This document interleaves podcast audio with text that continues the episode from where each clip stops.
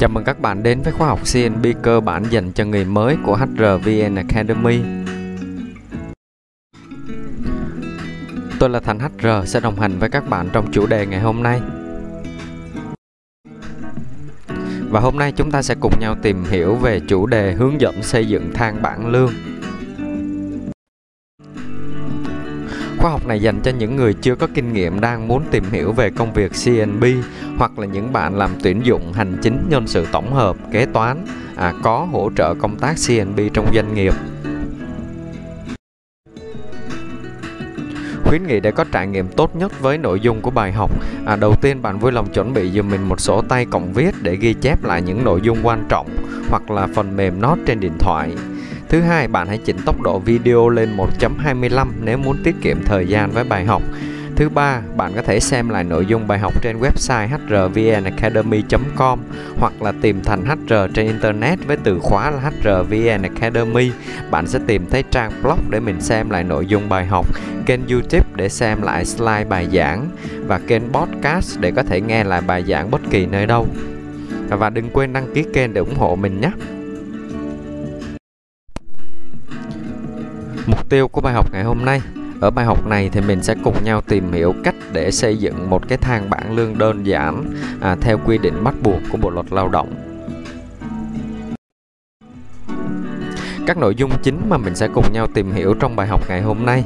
Đầu tiên mình sẽ tìm hiểu thang bảng lương là gì. Thứ hai là các căn cứ pháp lý để xây dựng thang bảng lương. Thứ ba là quy trình xây dựng thang bảng lương. Thứ tư là thang bảng lương mẫu tham khảo và cuối cùng là mình sẽ thực hành bài học. Thang bảng lương là gì? À, để xây dựng được một thang bảng lương thì không đơn thuần là một bạn CNB có thể làm được. À, bởi vì một chức danh công việc được hưởng một mức lương nào hệ số ra sao thì không phải do bạn quyết định. À, nên đa số là bạn chỉ nhận các dữ liệu từ cấp trên à, có sẵn và hoàn thiện nó mà thôi. À, cho nên trong bài học này dành cho newbie những người mới. Mình sẽ cùng nhau tìm hiểu cách để xây dựng một cái thang bảng lương đơn giản chứ không đi sâu tìm hiểu lý do là tại sao. À, công việc này vị trí này lại có mức lương khác. À, vị trí kia các bạn ha. Thang bảng lương là gì? À, thang bảng lương là một hệ thống các nhóm lương bậc lương được thiết kế dựa trên các chức danh công việc của doanh nghiệp. Thang bảng lương chính là cơ sở trả lương cho người lao động à, tùy theo năng lực, mức độ phức tạp của công việc. Doanh nghiệp sẽ trả lương cho người lao động dựa trên thang bảng lương đã xây dựng. Một công ty có thang bảng lương đầy đủ thể hiện sự minh bạch à, trong việc trả lương cho nhân viên theo đúng năng lực. À, từ đó giúp tạo động lực cho người lao động luôn cố gắng và nỗ lực trong công việc, giúp tăng năng suất lao động à, đồng thời cũng giúp doanh nghiệp dễ dàng tính toán chi phí lao động khi có nhu cầu mở rộng hoặc là thu hẹp à, hoạt động kinh doanh của mình thực tế tại các doanh nghiệp ở Việt Nam vừa và nhỏ thì thang bảng lương thường sẽ thể hiện mức lương cứng của người lao động. À, ở đây mình dùng từ lương cứng là một từ tiếng lóng các bạn á, tại vì không có khái niệm lương cứng chính thống. À, tức là có thể người lao động à, nhận được mức lương cứng trên thang bảng lương thì còn có thể nhận được mức phụ cấp khác KPI, bonus vân vân. À, và công ty lấy mức ghi trên thang bảng lương làm căn cứ đóng bảo hiểm xã hội cho người lao động. Một số công ty chuyên nghiệp và bài bản hơn á, thì sẽ có một cái hệ thống lương thưởng bên cạnh thang bảng lương này à, để xây dựng được hệ thống lương thưởng thì sẽ phải xuất phát từ sứ, sứ mệnh tầm nhìn của công ty à, cơ cấu tổ chức rồi sau đó phải phân tích và xếp hạng vị trí công việc chức danh dựa trên mô tả công việc vân vân. À, đây là một cái công việc dành cho các cấp từ manager trở lên. À, cho nên bạn có thể tìm hiểu à, khi mình đã có nhiều kinh nghiệm với công việc CNB căn cứ pháp lý để xây dựng thang bảng lương À, trước đây theo Bộ luật Lao động 2012 à, quy định người sử dụng lao động phải đăng ký thang bảng lương với cơ quan quản lý nhà nước về lao động cấp huyện à, nơi mà công ty đặt trụ sở sản xuất hoặc kinh doanh. Tuy nhiên từ năm 2021 thì công ty không phải đăng ký thang bảng lương với cơ quan quản lý nhà nước nữa. À, điều này giúp giảm bớt các quy trình giấy tờ và thủ tục không cần thiết. Căn cứ pháp lý đầu tiên để xây dựng thang bảng lương là điều 93 của Bộ luật Lao động 2019. Người sử dụng lao động phải xây dựng thang lương, bảng lương và định mức lao động để làm cơ sở tuyển dụng, sử dụng lao động, thỏa thuận à, mức lương theo công việc hoặc là chức danh ghi trong hợp đồng lao động và trả lương cho người lao động. Người sử dụng lao động phải tham khảo ý kiến của tổ chức đại diện người lao động tại cơ sở đối với nơi tổ chức đại diện người lao động tại cơ sở khi xây dựng thang bảng lương à, và định mức lao động. Thang lương, bảng lương và mức lao động phải được công bố công khai tại nơi làm việc trước khi thực hiện. Căn cứ pháp lý thứ hai là điều 7 của Nghị định 49/2013 NDCB ghi rõ các nguyên tắc xây dựng thang bảng lương. Đầu tiên là bội số của thang bảng lương là hệ số chênh lệch giữa mức lương của công việc hoặc chức danh à, có yêu cầu trình độ kỹ thuật cao nhất so với mức lương của các công việc hoặc chức danh có yêu cầu trình độ kỹ thuật thấp nhất. À, số bậc của thang bảng lương phụ thuộc vào mức độ phức tạp quản lý cấp bậc công việc hoặc là chức danh đòi hỏi. Khoảng cách trên lệch giữa hai bậc liền kề phải đảm bảo khuyến khích người lao động à, nâng cao trình độ chuyên môn kỹ thuật nghiệp vụ, tích lũy kinh nghiệm, phát triển tài năng, à, nhưng ít nhất phải bằng 5%. Mức lương thấp nhất của công việc hoặc là chức danh đòi hỏi lao động qua đào tạo, học nghề, à, kể cả lao động do doanh nghiệp tự dạy nghề, phải cao hơn ít nhất 7% so với mức lương tối thiểu vùng do chính phủ quy định. Mức lương của công việc hoặc chức danh có điều kiện lao động nặng nhọc, độc hại, nguy hiểm à, phải cao hơn ít nhất 5%. À, công việc hoặc chức danh có điều kiện lao động đặc biệt nặng nhọc, độc hại, nguy hiểm phải cao hơn ít nhất 7% so với mức lương của công việc hoặc chức danh có độ phức tạp tương đương à, làm việc trong điều kiện lao động bình thường. Căn cứ pháp lý tiếp theo đó là điều 3 của Nghị định 90-2019 NDCB về mức lương tối thiểu vùng. À, các bạn lưu ý là mức lương tối thiểu vùng có thể sẽ thay đổi hàng năm hoặc là không. Mức lương mình trích dẫn cho các bạn tham khảo ở đây sẽ áp dụng từ năm 2020 và sẽ có hiệu lực cho đến khi có văn bản thay thế.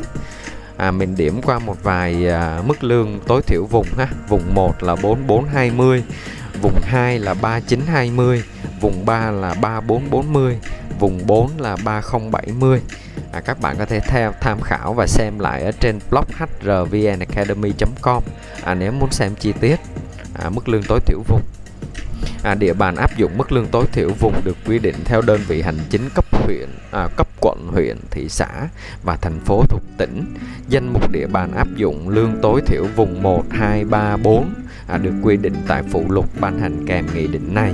À, nếu mà bạn không biết tỉnh mình đang làm à, áp dụng mức lương tối thiểu vùng mấy thì bạn có thể xem thêm ở phụ lục nhé.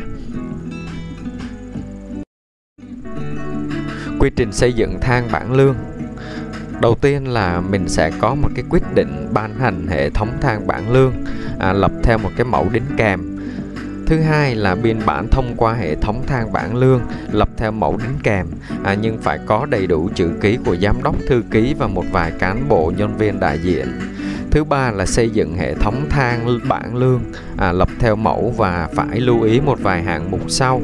Đầu tiên là bậc lương. À, theo quy định của doanh nghiệp thì có thể xây dựng bao nhiêu bậc cũng được nhưng mà thường thì sẽ từ 5 đến 7 bậc.